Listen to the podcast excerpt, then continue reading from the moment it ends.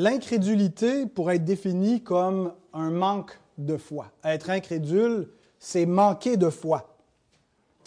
Et c'est un péché qui est souvent mentionné dans l'Écriture euh, et qui avoir des conséquences fatales.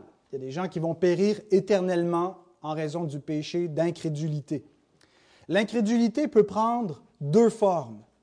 Une forme plus passive, c'est-à-dire avoir de la difficulté à croire. Ce n'est pas parce qu'activement on refuse de croire, mais c'est parce que passivement on subit la difficulté, on se bat contre notre propre cœur, nos propres doutes, et donc on est comme assailli par l'incrédulité qu'on ne veut pas. Et donc, on a eu l'exemple de Jean-Baptiste il y a deux semaines, Jean-Baptiste qui est affecté par cette incrédulité, ces doutes pendant qu'il est dans sa prison. Ce matin, on va voir une autre forme d'incrédulité, une forme active. Des gens qui cherchent des raisons pour ne pas croire. Pas simplement qui ont des doutes, pas simplement qui sont assaillis par l'incrédulité, mais qui entretiennent volontairement l'incrédulité, qui trouvent des raisons pour ne pas croire. Et maintenant, c'est les foules incrédules qui vont être sous le projecteur de la parole du Seigneur Jésus. Je vous invite à vous lever pour la lecture de la sainte parole de Dieu, inspirée infailliblement par le Saint-Esprit, gardée au fil des siècles par la providence de Dieu, qui nous est parvenue, traduite en français dans la version Louis II, 1979, Matthieu 11, 16 à 19. À qui comparerai-je cette génération? Elle ressemble à des enfants assis dans les places publiques et qui, s'adressant à d'autres enfants, disent Nous avons joué de la flûte et vous n'avez pas dansé. Nous avons chanté des complaintes et vous ne vous êtes pas lamenté. Car Jean est venu, ne mangeant ni ne buvant, et ils disent, il a un démon. Le Fils de l'homme est venu, mangeant et buvant, et ils disent, c'est un mangeur et un buveur, un ami des publicains et des gens de mauvaise vie. Mais la sagesse a été justifiée par ses œuvres. Seigneur, nous t'implorons que tu répandes sur nous ton Saint-Esprit pour que nous puissions comprendre les Écritures que tu as voulu préserver, que tu as voulu, Seigneur, que nous ayons entre nos mains et tu as voulu providentiellement, Seigneur, que ce texte soit le texte que nous ayons à lire aujourd'hui. Seigneur, sonde-nous par ton esprit, sonde nos cœurs, révèle en nous, Seigneur, encore les coins sombres. Convainc-nous, Seigneur, de péché puisque nous avons besoin de l'être pour nous amener à une profession de foi plus grande, une confession plus grande, une plus grande dépendance de toi. Nous ne sommes peut-être pas aussi incrédules que l'étaient les docteurs de la loi qui refusaient de croire en Christ, mais souvent nous leur ressemblons. Ce que nous cherchons, Seigneur, des raisons pour ne pas croire, où nous nous convainquons nous-mêmes. Nous sommes semblables à cet homme qui se regarde dans le miroir de ta parole et qui n'aime pas l'image qu'elle lui renvoie et qui, plutôt que de se mettre à l'œuvre pour corriger des choses, ne pratique pas la parole, s'en va et oublie aussitôt comme il était, se convainquant par de faux raisonnements. Seigneur, nous ne voulons pas nous convaincre par les mensonges de nos cœurs, mais par la vérité de ta parole. Et nous te prions de nous convaincre, de nous éclairer, de nous persuader ce matin. Répands sur nous donc l'onction de ton esprit. Au nom de Jésus-Christ. Amen. Donc, deux points. D'abord, la parabole que Jésus raconte, versets 16 et 17, et ensuite Jésus donne une application de cette parabole euh, à la génération endurcie à laquelle il s'adresse. Donc, la parabole, elle n'a pas de titre. Il y a certaines paraboles qui ont euh, des titres euh, parce que l'Écriture elle-même leur en donne. D'autres, c'est parfois les, les, éditions modernes des Saintes Écritures. Celle-ci, je l'ai intitulée Des enfants indifférents. Et donc Jésus commence en disant, à qui comparerai-je euh, L'idée d'une comparaison, donc on n'a pas une allégorie, c'était un, style d'interprétation biblique euh, qui avait cours à d'autres époques, c'est moins fréquent aujourd'hui, mais des fois on a un peu tendance à allégoriser, on cherche dans une histoire comme celle-là à essayer d'associer chaque élément à une vérité théologique, spirituelle, et puis, mais je pense que c'est plutôt une comparaison générale. Et donc, dans les paraboles, il ne faut pas nécessairement insister sur chaque détail, à moins que l'Écriture elle-même vienne utiliser chaque détail, comme on va voir au chapitre 13 de Matthieu, il y a des paraboles où, il y a des, détails qui sont plus significatifs. Euh, mais donc, c'est plutôt une comparaison euh, générale qui est faite ici. Euh, et on se prépare à entrer dans une section qui va contenir beaucoup de, de paraboles au chapitre 13. Mais donc, je vous rappelle, chapitres 11 et 12, qu'est-ce qu'on a dans ces chapitres? Ce sont diverses réponses au Messie. Il y a des réponses favorables qui sont données après que Christ a été assez largement présenté par Matthieu dans les dix premiers chapitres. Bien maintenant, quelle est la réponse déjà? Et bien sûr, Jésus va se préparer aussi vers la croix, donc il va avoir de, plus en plus une réponse hostile euh, à lui, à son message. Et, donc Jésus va expliquer, à la lumière de ces réponses, euh, certaines caractéristiques du royaume. Euh, pourquoi, si le royaume de Dieu vient, pourquoi est-ce que tout le monde ne le reçoit pas? Et donc, c'est déjà un peu une parabole qui euh, sert un peu à expliquer que le royaume est rejeté par certains, bien qu'il était attendu même par ses propres personnes qui le rejettent. Maintenant, qui est-ce que Jésus compare? Il compare cette génération. Qui est inclus dans cette désignation? Est-ce que c'est euh, tout le monde de cette génération-là euh, les, passages parallèles où Jésus fait les mêmes reproches de ne pas avoir écouté Jean-Baptiste s'adressent généralement aux chefs religieux, euh, aux pharisiens en particulier, aux gardiens du temple, aux docteurs de la loi. Mais bien sûr, ce n'était pas seulement ceux qui occupaient une position d'autorité à qui le reproche s'adressait, mais ceux aussi qui suivaient leur enseignement. Donc les, chefs qui ont rejeté le messager et le Messie, Jean-Baptiste et Jésus, bien, il y a des foules qui les ont imités. Il y a des foules qui, peut-être un bout de temps, ont flirté avec Jean, ont tendu l'oreille, ont écouté son message, mais qui, pas, euh, euh, qui ne se sont pas repentis véritablement, qui ne se sont pas fait baptiser. Il y a des pécheurs, par contre, donc, euh, qui ont reçu le message de Jean. Des publicains, des prostituées, nous dit Jésus, vont vous devancer dans le royaume, en disant donc au docteur de la loi, qu'eux en seront exclus parce qu'ils ne se sont pas repentis au message de Jean. Et même ayant vu euh, des pécheurs venir à la repentance, eux-mêmes ne se sont pas entrés en eux-mêmes pour se questionner, se sont, ont continué à s'endurcir. Donc cette génération ne désigne pas nécessairement tout le monde à, l'époque de, Jésus inclusivement, mais les foules incrédules, dirigées par les chefs incrédules et hostiles contre Christ. Et ça peut s'appliquer d'une génération à l'autre, à chaque génération, à ceux qui demeurent incrédules vis-à-vis du message du Christ. Donc, même si ce n'est pas nous qui étions les premiers destinataires, bien aujourd'hui, ce message nous parle encore et s'adresse à des gens qui vivent au 21e siècle et qui entendent cela. À qui comparer cette génération? À qui comparer les incrédules qui vivent parmi nous? Bien, on a une histoire qui nous montre à qui les comparer. Et cette histoire, donc, comprend deux images il y a des enfants, il les compare à des enfants qui jouent à imiter. Les enfants aiment bien faire des jeux de rôle, hein, imiter. Nos enfants sont constamment en train d'imiter, euh, de jouer au papa et à la maman. Hein? et puis, euh, ils imitent nos chicanes, ils imitent quand on les punit, euh, quand on leur donne des consignes, ils aiment exercer l'autorité comme ça. C'est dans, la nature des enfants, donc, d'imiter. Alors, Jésus prend cette scène-là d'enfants qui imitent ce qu'ils voient faire les adultes. Et donc, la première chose que les enfants semblent imiter ici, c'est plutôt une scène de mariage. Il y a des réjouissances, il y a des danses et il y a de la musique. Alors les enfants savent pas jouer, mais prennent la flûte, font du bruit. Ah, nous, on se fait souvent casser les oreilles par Abby comme ça, qui prend sa flûte et qui essaie de faire des notes.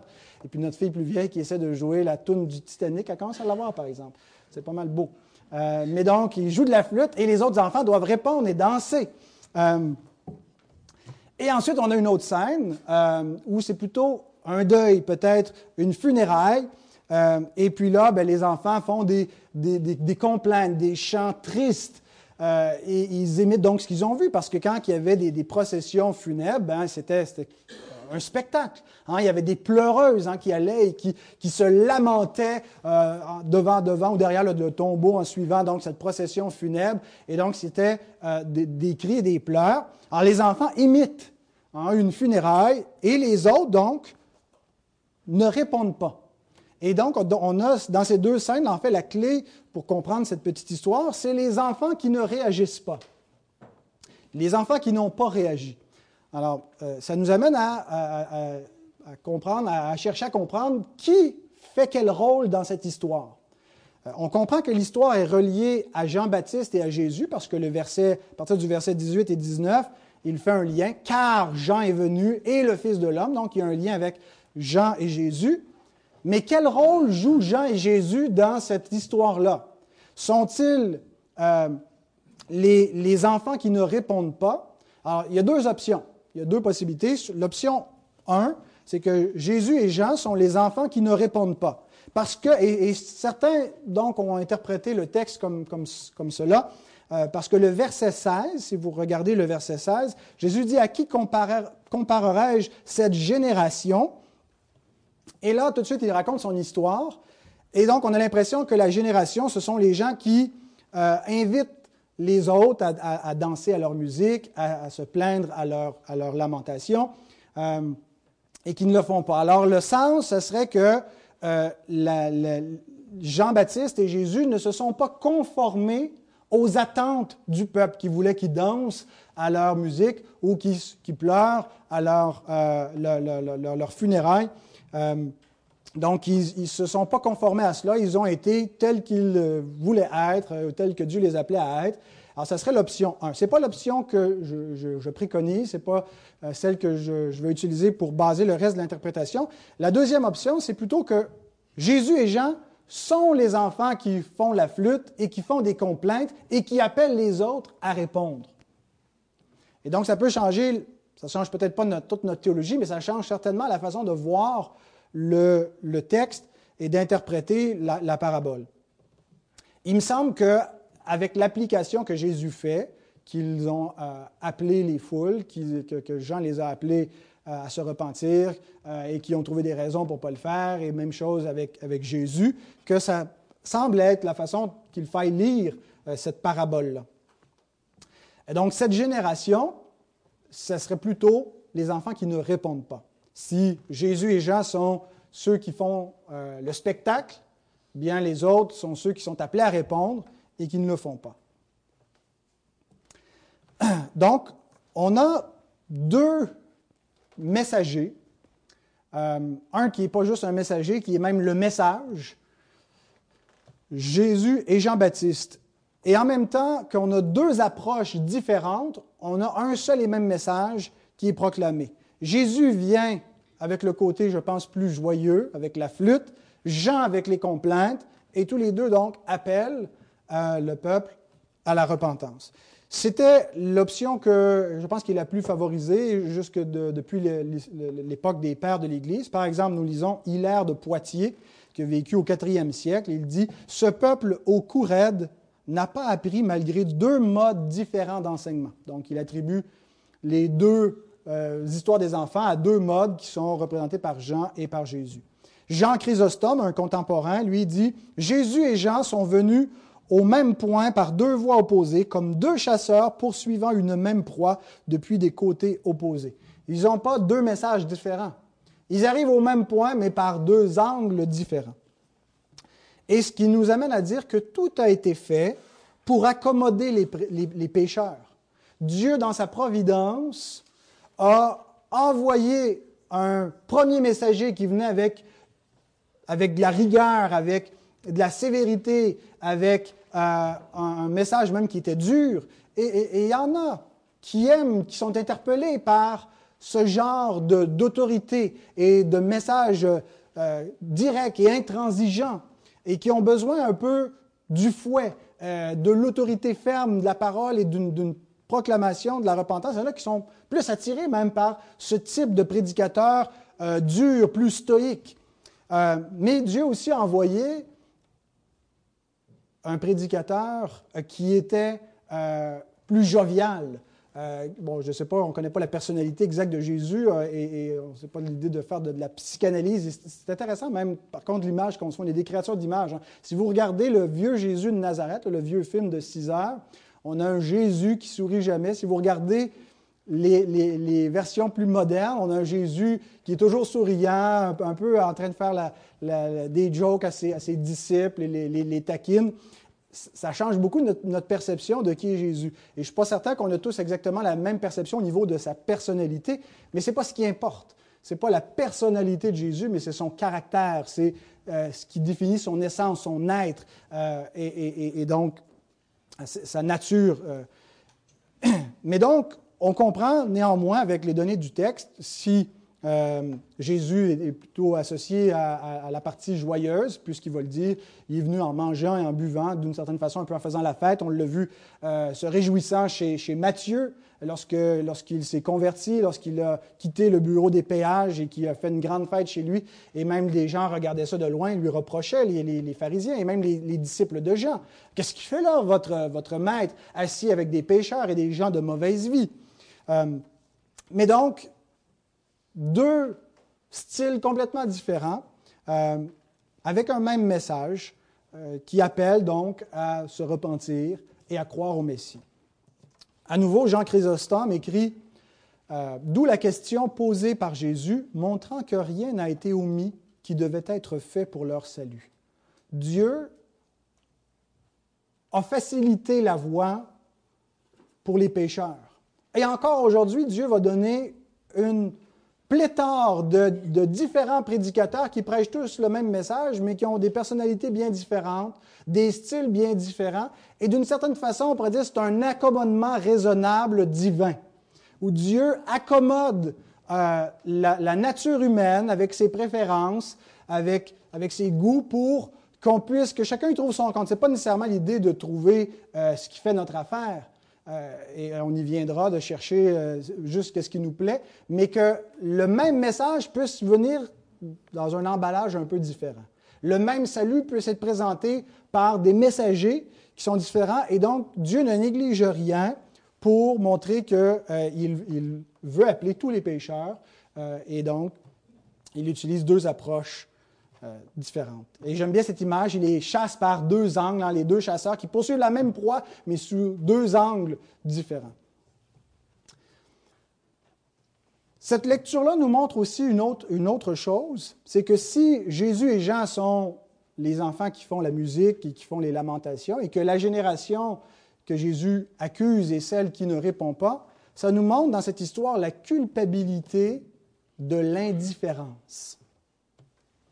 Les enfants qui ne répondent pas, à mon avis, sont présentés comme étant coupables, comme, représentant ici le peuple qui n'a pas répondu à la prédication de Jean et à la prédication de Jésus. Et cette absence d'une réponse n'est pas présentée comme étant neutre.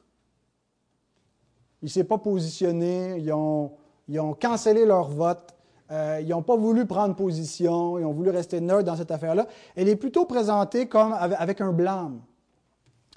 Bien sûr, ultimement, on voit que les chefs ne sont pas restés neutres juste en, écoutant passivement Jésus, en faisant rien. En fait, ils ont répondu à, à son message, à son ministère. Ils ont réagi, ils l'ont insulté, ils l'ont éventuellement tué. Ce qui a été fait aussi avec Jean-Baptiste, même si ce n'était pas les chefs religieux, c'était un des chefs de la nation auxquels euh, sont associés euh, les incrédules euh, avec, avec Hérode. Plusieurs aimeraient demeurer neutres religieusement. Ils aimeraient demeurer respectueusement indifférents face au Christ. Ils n'ont pas une hostilité particulière face à lui. Ils respectent bien nos convictions. Ça leur pose pas de problème qu'on soit des, croyants. Euh, ils n'aiment pas trop quand on insiste et qu'on les pousse à se repentir, à croire, mais ils acceptent jusqu'à un certain point. Ils comprennent que si on croit, qu'on doit aussi en même temps euh, faire un peu de prosélytisme, euh, leur partager notre foi, mais ils veulent rester neutres. Ils veulent pas se positionner et ils ont l'impression donc que la neutralité religieuse est possible. Écoutez ce que dit Jésus dans le chapitre suivant, Matthieu 12, verset 30. Celui qui n'est pas avec moi est contre moi. Et celui qui n'assemble pas avec moi disperse. Toutes les neutralités ne reviennent pas à cela. Il y a des enjeux sur lesquels il est possible d'être neutre. Des enjeux contemporains, des enjeux même qui peuvent être importants. euh, des, opinions politiques, des opinions euh, scientifiques sur le climat, je ne sais pas trop, sur la culture, sur lesquelles on n'a pas nécessairement une position. Mais il n'y a pas de neutralité spirituelle qui soit possible. C'est une illusion que se donnent les hommes. C'est un mensonge qui se raconte à eux-mêmes et qui cherche à croire. Et la raison pourquoi il ne peut pas y avoir de neutralité, c'est quand surtout on considère l'enjeu en question et la nature de cet enjeu et la nature du message. Jésus n'est pas venu en train de dire, écoutez, si vous croyez en moi, vous allez avoir une meilleure vie. Et certains disent, ben, j'en ai pas nécessairement besoin, je suis correct, j'ai tout ce qu'il me faut, je suis satisfait. C'est pas ça l'enjeu. Pour beaucoup de gens, ils considèrent que la religion, c'est juste pour maintenant, c'est juste pour notre mode de vie, c'est juste pour améliorer notre existence terrestre. Mais ce n'est pas du tout le message que Jésus avait. L'enjeu, c'est un enjeu qui est éternel. L'enjeu, c'est l'enjeu de la vérité. S'il dit vrai, ben, dire le contraire ou ne pas affirmer avec lui que c'est la vérité, c'est sous-entendre qu'il est un menteur.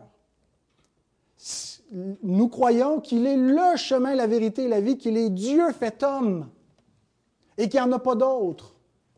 Et donc, si on ne répond pas à cela, si on veut juste rester neutre, on ne peut pas rester neutre. Parce que ne pas répondre, c'est répondre. C'est dire que je ne crois pas. C'est dire, je ne crois pas que ce qu'il dit est vrai, parce que si je croyais que c'était vrai, je ne pourrais pas être neutre. Parce que l'enjeu est trop grand. On parle d'une vérité, la vérité la plus élevée, on parle de l'éternité, on parle de ce qui va arriver après la mort. Donc, bien que des hommes veulent rester respectueusement indifférents, en cherchant à être neutre, ils répondent. Et l'indifférence est une réponse coupable, est une réponse opposée à Christ. Alors voilà pour la première partie, la parabole des enfants indifférents. Maintenant, Jésus applique cette parabole à une génération endurcie, versets 18 et 19. On va relire les deux versets. Car Jean est venu ne mangeant ni ne buvant. Et ils disent, il a un démon. Le Fils de l'homme est venu mangeant et buvant. Et ils disent, c'est un mangeur et un buveur, un ami des publicains et des gens de mauvaise vie.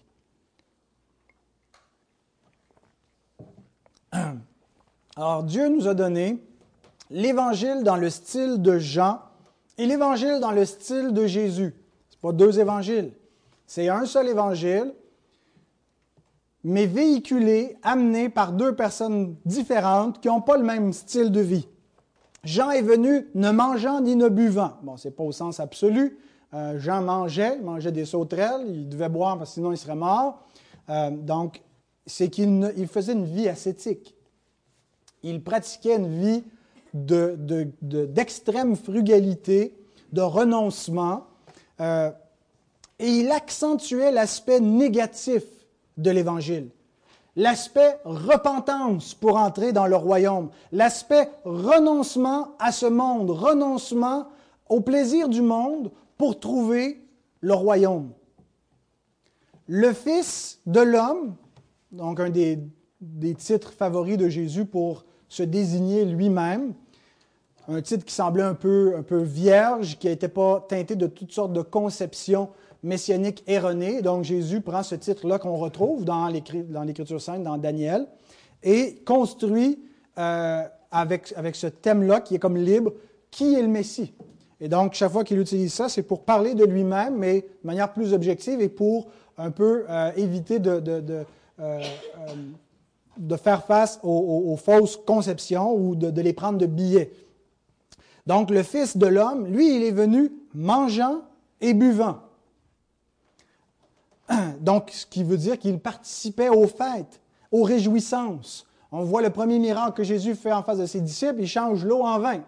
Euh, et donc, ce qui euh, éventuellement lui, a acquis la, réputation euh, d'être un buveur, d'être quelqu'un qui aimait le vin, quelqu'un qui aimait la fête, qui aimait la compagnie des gens de mauvaise vie.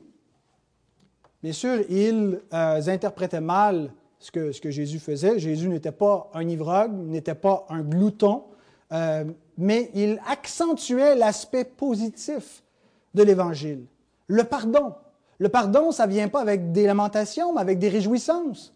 On, se lamente pour être pardonné, on se repent, mais quand on a l'assurance du pardon, on fait la fête. On se réjouit, notre cœur est, en liesse, est en joie devant Dieu. Il apporte la guérison. On pleure pas après une guérison. Il apporte la joie du salut. Il est l'époux. Il vient pour un mariage. Et donc, ce n'est pas une contradiction dans l'incarnation de ces, deux personnages qui est, c'est comme une polarité entre la tristesse et la joie parce que les deux vont ensemble. C'est comment est-ce qu'on est sauvé? En se repentant et en croyant. Il y a un aspect négatif qui est symbolisé par le style de vie de Jean et positif par la foi en Jésus et par la joie qu'il apporte. Donc les deux ont un même message. Cependant, Jésus est le Messie, le royaume des cieux est arrivé, repentez-vous et croyez.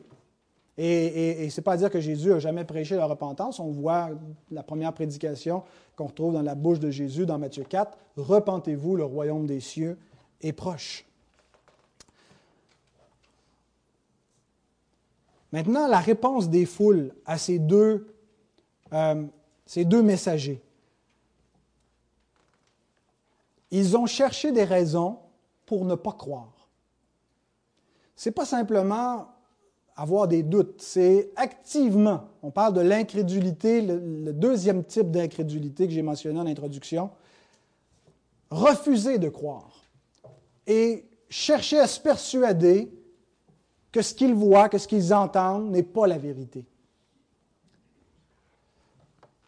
En lisant les, commentateurs, euh, euh, John Gill citait Proverbe 29, verset 9, qui dit ceci, Si un homme sage conteste avec un insensé, il aura beau se fâcher ou rire, la paix n'aura pas lieu. C'est ce qu'on voit dans cette, dans cette scène. La génération incrédule est comme cet homme insensé, où on a un qui vient avec la colère et le feu de Dieu, un autre qui vient avec la gaieté et la joie de Dieu. La paix n'a pas eu lieu. Il n'y a rien eu à faire.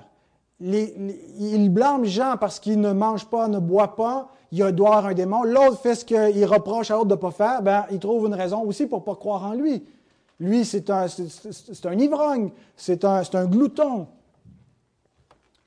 Voyez cet effort, donc, pour ne pas croire. Et le problème n'est pas avec le message, n'est pas avec les messagers, mais avec les auditeurs. Il y a beaucoup, beaucoup d'avertissements dans les Écritures vis-à-vis -vis de ceux qui écoutent. Prenez garde à la manière dont vous écoutez. Prenez garde de ne pas endurcir vos cœurs. Il y a beaucoup d'avertissements vis-à-vis de ceux qui parlent, mais il y en a moins qui parlent. Parce que tous ceux qui parlent en plus de parler sont aussi des auditeurs. Mais les, avertissements vis-à-vis des auditeurs sont plus fréquents. Et je dirais sont plus graves jusqu'à un certain point parce que ce qu'on écoute détermine ce qu'on croit. La disposition de cœur qu'on a vis à -vis du message que Dieu annonce par ses porte-paroles détermine notre éternité. Donc, le problème n'était pas avec le message ou les messagers, mais avec ceux qui le recevaient. En fait, ne le recevaient pas, les auditeurs. Et si on les examine de près, je pense qu'il euh, faut comprendre d'une part qu'ils ne pouvaient pas comprendre. Je veux d'abord souligner leur incapacité il y a un problème d'habileté spirituelle.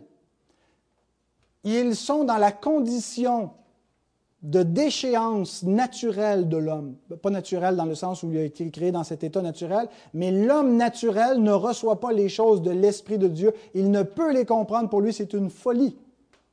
L'homme, avant d'être régénéré, ne reçoit pas ce discours-là, le message de l'Évangile. Il ne reçoit pas. Et il n'a pas la capacité de le comprendre parce qu'il est mort dans son péché. Et donc, nous voyons dans les foules incrédules l'état de ceux qui périssent. Il y a une expression que Paul reprend souvent dans ses épîtres, les tois apolumenois, ceux qui périssent. Les périssants, on pourrait traduire. Ceux qui sont dans l'état de périr, ceux qui demeurent dans l'état de péché, euh, l'état spirituel où ils sont endurcis contre Dieu et ils ne peuvent pas comprendre. Paul nous dit, la prédication de la croix est une folie pour ceux qui périssent, pour ceux qui sont dans l'état d'endurcissement, ceux dont le cœur n'a pas été changé. La prédication de la croix est une folie. Pour Israël, un Messie crucifié, c'est une folie, c'est une faiblesse, c'est une honte, c'est contraire à leurs attentes. Pour le grec également. C'est contraire à leur image de l'homme fort, de la sagesse, de ce qui est élevé, de ce qui est noble, alors que c'est là que se trouve la puissance de Dieu, l'amour de Dieu, la sagesse de Dieu. Mais ils ne peuvent pas le voir parce que ceux qui périssent pour eux, la croix est une folie, est une faiblesse. Il dit aussi que cet évangile est une odeur de mort pour ceux qui périssent. 2 Corinthiens 2, 15 et 16.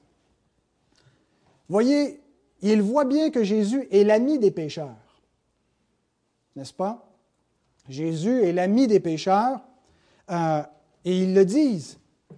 Il mange, c'est un mangeur, un buveur, un ami des publicains, un ami des gens de mauvaise vie. C'est l'Évangile. L'Évangile, c'est que Jésus est l'ami des pécheurs. C'est que Jésus n'est pas venu s'asseoir au milieu des pécheurs pour apporter un jugement et les condamner, mais pour être avec eux, les pardonner parce qu'ils vont croire en lui et mourir à leur place. Il est venu se faire ami avec les pécheurs. Il est venu mourir pour les pécheurs.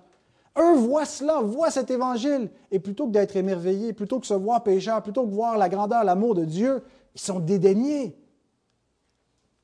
Ça n'a pas une odeur de vie, ça a une odeur de mort pour eux. Paul dit ailleurs, notre évangile est encore voilé pour ceux qui périssent. Dans 2 Corinthiens 4, 3. Je ne les ai pas sur le papier, Michel n'a pas besoin de chercher. Notre évangile est encore voilé pour ceux qui périssent. Ils ne le voient pas. Le Dieu de ce siècle a aveuglé leurs pensées. Ils sont dans l'illusion avec leur faux système religieux, avec leur propre justice, avec leur pensée qu'ils croient plutôt que de croire la pensée de Dieu qui est révélée par son Messie, par son prophète, par sa parole. Et il nous est dit que lorsque l'impie va paraître, et on l'associe généralement à l'Antichrist à venir, que ça va se faire avec une foule de séductions les séductions de l'iniquité pour ceux qui périssent parce qu'ils n'ont pas reçu l'amour de la vérité. L'amour de la vérité, on ne naît pas avec. On naît de nouveau avec. On naît avec l'amour du mensonge parce qu'on est né avec une nature de celui qui est le père du mensonge, né dans le péché. J'ai été conçu dans le péché, dans l'iniquité, dit David. Et donc, on est amis du mensonge et on ne veut pas la vérité. Donc, ils ne peuvent pas comprendre. Cependant, il faudrait résister à la tentation de voir cette génération incrédule comme, comme étant simplement victime de son aveuglement, victime de son incrédulité, et de concevoir que Dieu n'est pas gentil, Dieu n'est pas bon, de ne pas leur ouvrir les yeux pour qu'ils voient ce qu'ils n'arrivent pas à voir, ils sont aveugles, ce n'est pas de leur faute. Parce que la façon que se manifeste leur incrédulité, ce n'est pas juste par une, déficience, euh, comme, par exemple un aveugle ne peut pas voir, puis on exigerait que pour, pour être sauvé, ben, il, faut, il, faut, il faut voir le chemin puis marcher dedans.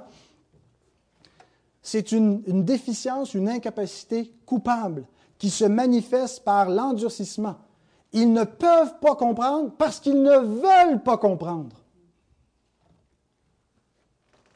Un pécheur inconverti non seulement ne comprend pas, mais ne veut pas comprendre.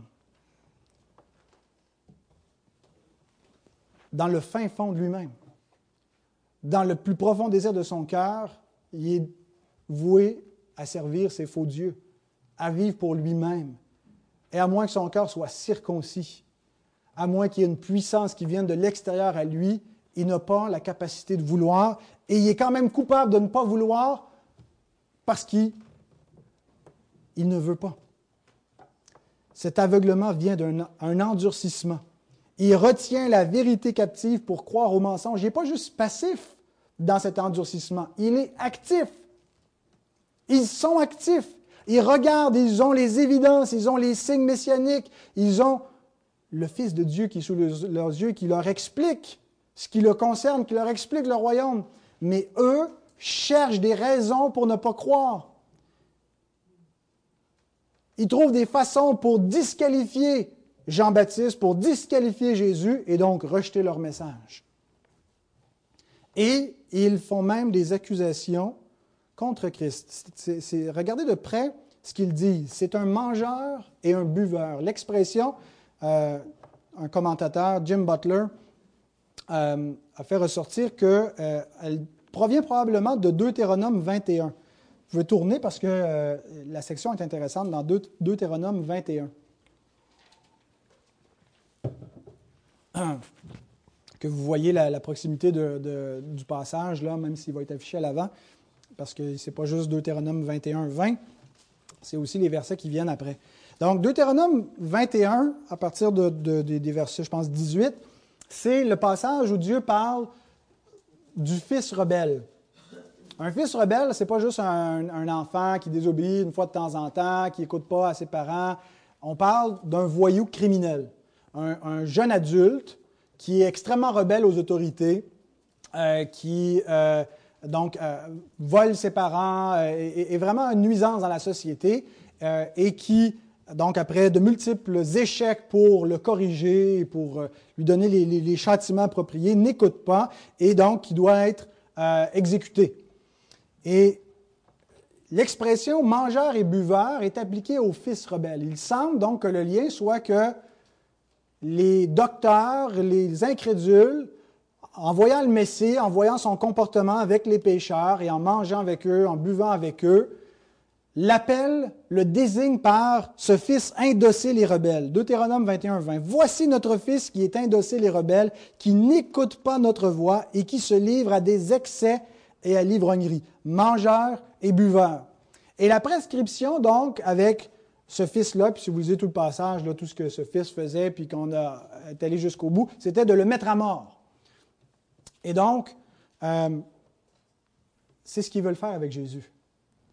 On voit au chapitre suivant, Matthieu 12, verset 14, ils cherchent une façon de mettre à mort le fils rebelle. C'est comme ça qu'ils le voient. Parce que pour eux, la, réalité est distorsionnée. Ce qui est une odeur de vie est à leur narine une odeur de mort. Et le, le prince de la vie, pour eux, c'est le fils rebelle qui doit être mis à mort. Et vous savez, et pourquoi je vous ai fait ouvrir là? Parce que euh, tout de suite après, il est question de, celui qui est pendu au bois et que, euh, que c'est une malédiction. Et Paul, quand Paul, dans Galates 3.13, il nous dit que euh, être pendu au bois, c'est une malédiction et que Christ a subi la malédiction de la loi à notre place en étant pendu au bois, sur quel texte de la loi cette notion d'être pendu au bois est une malédiction repose-t-elle?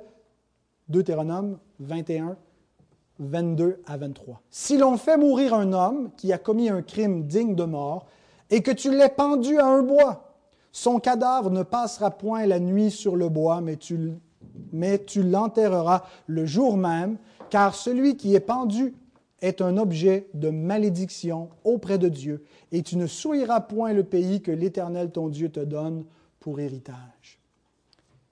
Bien-aimés, ce que je veux souligner, en mettant en exergue, en évidence l'hostilité des cœurs des docteurs de la loi et des hypocrites, des, des, euh, incrédules vis-à-vis de Jésus. C'est évident qu'ils sont dans l'erreur leur, haine contre lui carbure avec ce péché qui est en eux, et, c'est comme si la pureté du Christ qui, s'approche de eux a fait bouillonner en eux la méchanceté de leur cœur. Et donc ils le voient comme ce fils rebelle qu'ils veulent mettre à mort, et on voit toute cette injustice, et nous on regarde ça de loin, cette scène, et on voit qu'il ne se voit pas, on, on voit que c'est injuste, il y a quelque chose qui est choqué au-dedans de nous. Mais ce que l'Écriture nous montre, c'est que notre opprobre est retombé sur lui. C'est nous les fils rebelles, c'est nous les mangeurs et les buveurs, c'est nous les gens de mauvaise vie, c'est nous qui méritions d'être maudits par Dieu. Et lui, il vient comme celui qui est bon, celui qui est pur, celui qui est doux et humble de cœur, qui nous appelle, qui appelle les pécheurs, et qui va prendre leur opprobre, qui va prendre leur culpabilité, et qui va mourir comme ce fils rebelle pendu au bois. À notre place, il a été fait objet de malédiction. Il a été maudit pour nous. Et cela, Dieu le fait arriver par l'endurcissement des incrédules contre lui. Les capitalistes parlent de la main invisible qui régule le marché. Ben, il y a une main invisible qui est la main de Dieu, qui régule la providence et le cours des événements. Et nous voyons ici la main invisible de Dieu qui utilise la libre rébellion et l'endurcissement de ces foules incrédules contre le Fils de Dieu et qui va utiliser cela pour faire arriver notre salut, pour faire retomber notre opprobre, la malédiction contre le péché sur Christ.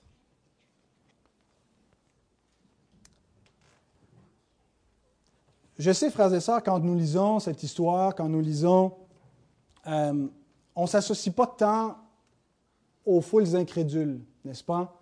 Euh, parce qu'on n'est pas de ceux qui périssent et qui ont rejeté le Christ à point levé. On est plutôt de ceux qui l'ont accueilli. Elle est venue chez les siens, les siens ne l'ont point reçu, mais ceux qui l'ont reçu, il leur a donné le pouvoir de devenir enfants de Dieu. Nous, nous avons reçu la parole, nous avons reçu le Christ. Mais même si nous sommes de ceux qui ont accueilli le Christ, j'aimerais terminer en disant attention à l'endurcissement de nos cœurs. Parce que ce que nous voyons dans la dureté de cœur des foules incrédules est aussi dans notre cœur. Dieu a mis à mort le péché, Dieu euh, nous a donné une nouvelle nature pour le restreindre, mais il est encore là. Le vieil homme est encore en nous, il va y être jusqu'à ce que nous ressuscitions. Et dans l'attente de ces choses, il y a le danger de s'endurcir, pas nécessairement qu'on va perdre notre salut, mais qu'on peut se faire bien du tort, faire bien du tort à l'Église, faire bien du tort à des gens, par la dureté de nos cœurs, par notre refus d'écouter la parole de Dieu, le refus de se regarder dans le miroir de la parole et ne pas changer ce que Dieu nous montre qui est à changer. Hébreux 3, versets 12 et 13. Prenez garde, frères, non pas prenez garde, pécheurs inconvertis, prenez garde, frères, que quelqu'un de vous n'ait un cœur mauvais et incrédule, au point de se détourner du Dieu vivant. Nous savons que nous avons un cœur mauvais et incrédule, mais que ce ne soit pas au point de faire de nous des apostats. Bien sûr, les apostats sont des faux frères, mais il y a le danger sans apostasier de se détourner, ne serait-ce que temporairement, du Dieu vivant. Mais exhortez-vous les uns les autres chaque jour, aussi longtemps qu'on peut dire aujourd'hui, afin qu'aucun de vous ne s'endurcisse par la séduction du péché. Aujourd'hui, si vous entendez sa voix, n'endurcissez pas vos cœurs. Jusqu'à quand devrons-nous dire cela? Tant aussi longtemps qu'on va pouvoir dire aujourd'hui. Tant et aussi longtemps qu'on va être dans le aujourd'hui du siècle présent mauvais et qu'on ne sera pas dans le aujourd'hui du siècle à venir. On est déjà entré dans l'aujourd'hui du siècle à venir, mais on est encore dans l'autre aujourd'hui. Et donc, tant qu'on va pouvoir dire ce aujourd'hui-là, attention, attention à nos cœurs durs. Parce que vous savez quoi? Les chrétiens aussi cherchent des raisons pour ne pas croire. Pas juste les scribes et les pharisiens. Peut-être que nous avons été convaincus de l'Évangile, mais il y a d'autres aspects de la parole de Dieu qu'on cherche à laisser de côté, avec lesquels on se bat, qu'on ne veut pas, veut pas se soumettre à eux, parce qu'ils viennent compromettre notre confort, ils viennent entraver notre liberté, ils viennent nous forcer à abandonner certaines choses, à couper certains liens, à confesser des péchés. Alors nous cherchons des raisons pour ne pas croire. Et vous savez, lorsque nous n'aimons pas le message, souvent, nous rejetons le messager. Nous, nous cherchons ceux qui vont nous dire ce qu'on veut entendre. Bien-aimés, ne voulons, ne désirons entendre que la parole de Dieu et n'écoutons que ceux qui vont nous prêcher tout le conseil de Dieu, même quand c'est difficile, même quand ça ne fait pas leur affaire, quand ça ne fait pas le nôtre. Méfions-nous de nous-mêmes, de notre propre cœur mauvais, de notre tendance à couvrir nos péchés. Charles Spurgeon écrit ceci. Ainsi en est-il encore à cette heure. Hein, de la même chose que nous voyons au temps de Jésus, ainsi en est-il encore à cette heure. Un prédicateur, parce qu'il parle de manière élégante, est trop complexe. Un autre utilise un langage direct. Il est vulgaire. Le prédicateur qui instruit est ennuyant. Le prédicateur ardent est beaucoup trop énervant. Il y a des gens impossibles à satisfaire. Même le grand Seigneur de tous voit ses sages, sages arrangements être accueillis avec mécontentement. Seigneur, délivre-nous de cet esprit chicanier qui cherche les fautes, car lorsque nous commençons à nous objecter, nous avons tendance à ne plus nous arrêter. Si nous n'arrivons pas à écouter un prédicateur, nous nous lassons bientôt d'un deuxième et d'un troisième, et avant longtemps, il arrive que nous ne puissions plus écouter aucun prédicateur de manière profitable. Nous devenons des experts en critique de la prédication et on devient avec des oreilles très irritées, très irritables, qui ont besoin d'être flattées et cajolées, qui ont besoin d'entendre juste ce qu'elles peuvent entendre. Bien aimé, ce n'est pas un plaidoyer pour refuser quelques critiques à l'ensemble des prédicateurs en disant là, vous ne devriez plus critiquer aucun prédicateur. Nous sommes appelés à être extrêmement prudents à ce que nous écoutons, à être euh, euh, très soucieux euh, et, à apporter, je pense, un, un, regard critique constructif. Mais il y a des critiques professionnelles.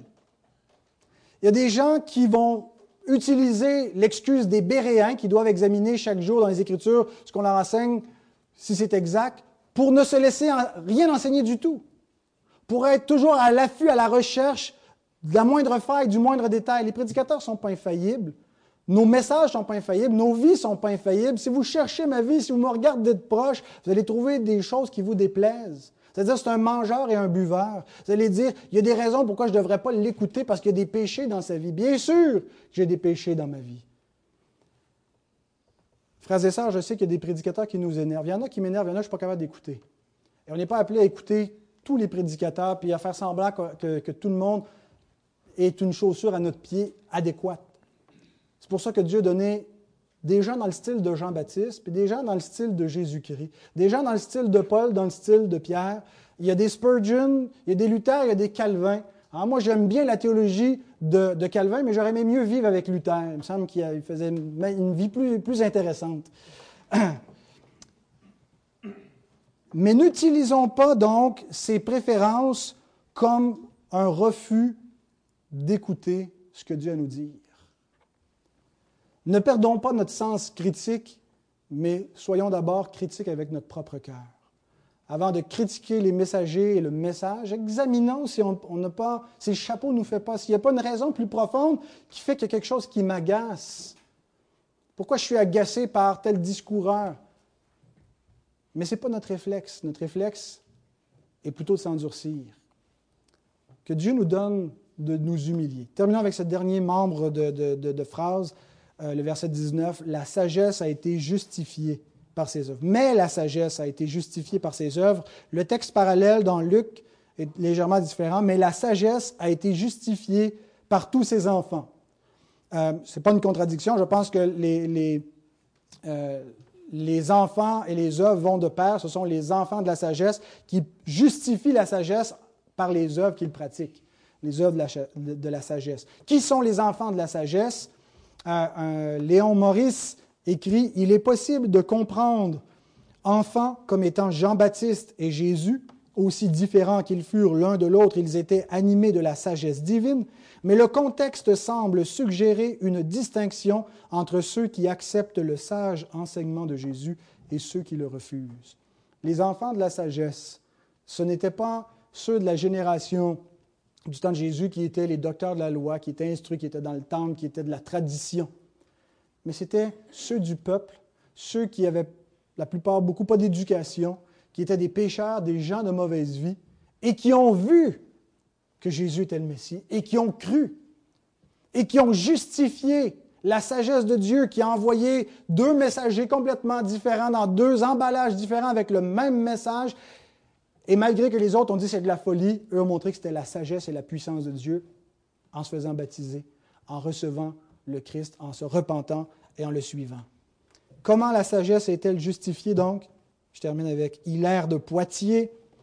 La sagesse donc est justifiée par ses enfants, par ceux qui saisissent le royaume des cieux par la justification par la foi. Voyons, on a la justification par la foi avant Luther, qui confessent l'œuvre de la sagesse comme étant juste, car elle a transféré ses dons des rebelles aux fidèles. Des gens qui ont reçu beaucoup de sagesse, d'intelligence, l'Écriture nous dit, il n'y a pas beaucoup de nobles et d'importants parmi vous. À Corinthe, c'était le cas. Et on va voir quelques versets plus loin, Jésus dit, Je te loue, Père, de ce que tu as caché ces choses aux sages et aux intelligents. Ou en tout cas à ceux qui se pensent sages et intelligents, ceux qui ont de l'instruction, ceux qui sont haut placés et nobles parmi cette société et que tu l'as révélé aux enfants. Les enfants de la sagesse. Ceux qui sont les pauvres en esprit, à qui est le royaume? Il n'y a que ces deux catégories de personnes, les rebelles qui avaient les dons peut-être de la sagesse mais qui n'en ont pas fait un bon usage, et les fidèles qui sont les faibles, à qui Dieu, les, les humbles par, la, grâce de Dieu, les pauvres en esprit, à qui la sagesse a transféré ses dons. Et donc, de quelle catégorie faisons-nous partie? Sommes-nous des gens qui suivent la sagesse de ce siècle? Vous savez, ce siècle trouve, trouve les œuvres de la sagesse étranges. Ce qui est mondain à une époque peut changer, mais ça a toujours la même caractéristique, c'est de trouver étrange le royaume de Dieu. Et donc, sommes-nous des gens qui voulons faire partie de cette génération? Ce sont des incrédules, même s'ils sont neutres, même si leur discours n'est pas spécifiquement à propos de Jésus, même s'ils l'ignorent complètement. Ils, suivent une fausse sagesse qui va les mener à la ruine. Faisons partie de ceux qui ont reçu le royaume qui est venu donc humblement par la prédication de Jean-Baptiste et de Jésus. Et recevons donc la grâce du Seigneur telle qu'il a voulu donc la, présenter à nous euh, en défiance des conventions du siècle présent mauvais.